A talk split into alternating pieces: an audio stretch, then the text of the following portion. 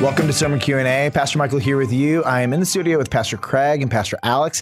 And on January 9th, 2022, we did a sermon series. We launched it called Jesus in an Insidious World. And Pastor Alex, you get the first question. Is it okay to have doubts about my faith? Okay, so I think if uh, somebody's going to click on this question, they're going to come at it from one of two angles. One of those angles is uh, is it a good thing for me to doubt? The other of those angles is like, am I safe to bring my doubts mm. to God? Right? So let's be clear.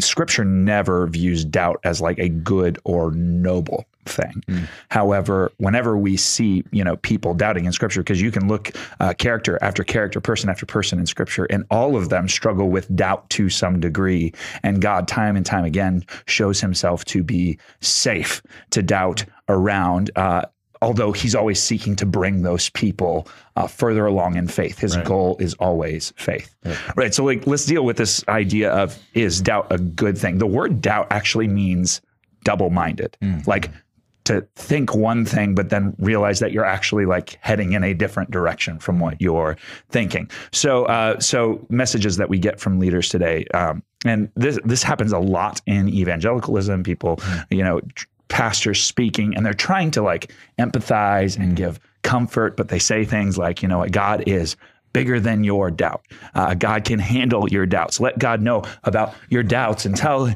uh, tell God all about your doubts. In fact, like sometimes you'll even hear people say, you know, doubt is like doubt is healthy.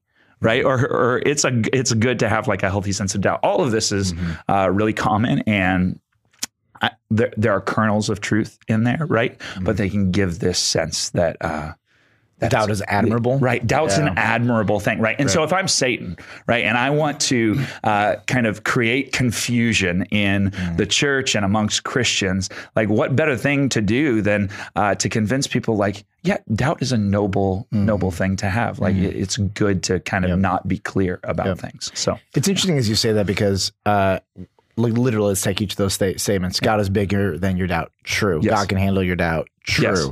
But the net effect is that people rarely are encouraged to move out of their doubt yes. to resolve their doubt. I think that's very striking. And right. when I interface with a lot of pastors, particularly if they're working with younger people, um, doubt is a normal, real mm-hmm. thing. It is normal. I wouldn't call it healthy, but that's the interesting part. It's almost this need to um, to not challenge somebody and and right. to not push them forward and uh, almost to say like if this is where you're at like i'm not allowed to even challenge that all i can do is affirm and acknowledge right. but, I, but i can't say to you this isn't a content good place to be right. it's okay it is normal but it's not healthy yep. and so we need to figure out how do we move you closer to faith and that might take years but i'm just i want to affirm you because i see this i see this all the time Absolutely. and and i think a lot of spiritual leaders are afraid to upset mm. people so they play the safe route, which right. is normalizing and then calling it healthy. Well, and then also like you have fundamentalist uh, backgrounds too, where yeah. it's not safe to ask questions. It's right, not safe yeah. to to bring that stuff up, right? And so that you have the kind of the, these competing worlds yeah. working against each other. Uh, so James one six uh, makes it clear: mm-hmm. the one who doubts is like a wave of the sea driven mm-hmm. and tossed by the wind, mm-hmm. right? Like doubt mm-hmm. at the end of the day does not lead you to a good place. It's something you want to get out of. So I think of like Peter. Um, Peter was on the water, like the the uh, the, the storm is going crazy, mm-hmm. and uh, he gets like up the courage, like Jesus, call me to come to you. I'm going to come out to you out in the water. And so Peter walks out, but then all of a sudden he sees the waves and he gets scared and he starts to sink. And Jesus reaches down and saves him, and then says, "You of little faith, why did you doubt?" Right? So he's like, he's looking at the doubt and going, this is not good. Like, we need to resolve this. We need to move past this. Can I ask you a question, yep. Alex, on that? Why do you think Jesus said, Oh, you have little faith?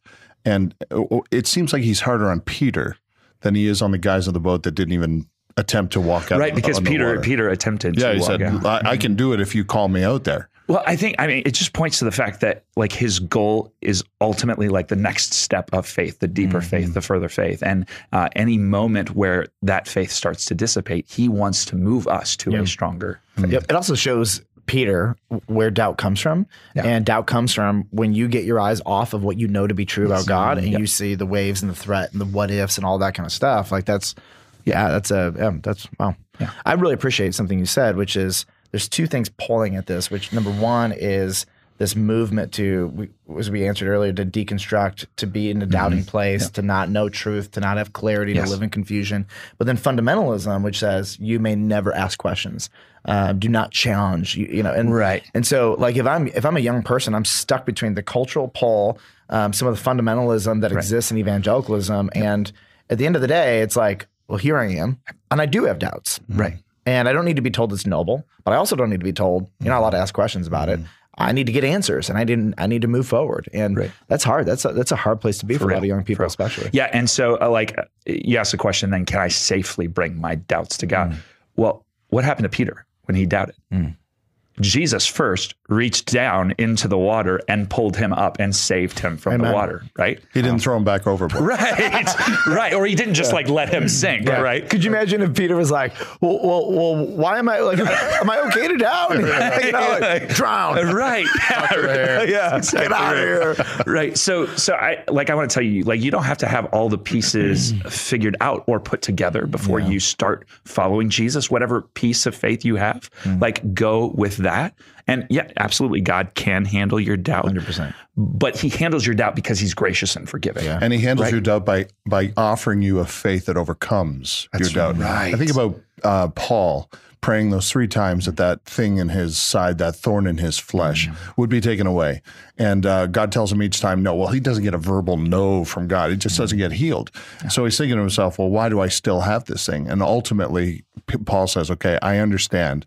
mm Uh, God is not going this thing doesn't draw Paul into a dungeon of doubt. Right. Instead, it draws him into faith because yeah. he finishes by saying, God has given me this weakness so that he can be greater through me. My grace is sufficient for yeah. you, right? Yeah. yeah. yeah. Um, so, can I safely be open about my doubt and, and bring it to God? Yes. But God's goal is always that we would move to a greater faith. Mm, awesome. Yeah. Thank you for that. And uh, Alex and Craig and I will be back. We've got plenty more questions. We'll see you next time on Q and A.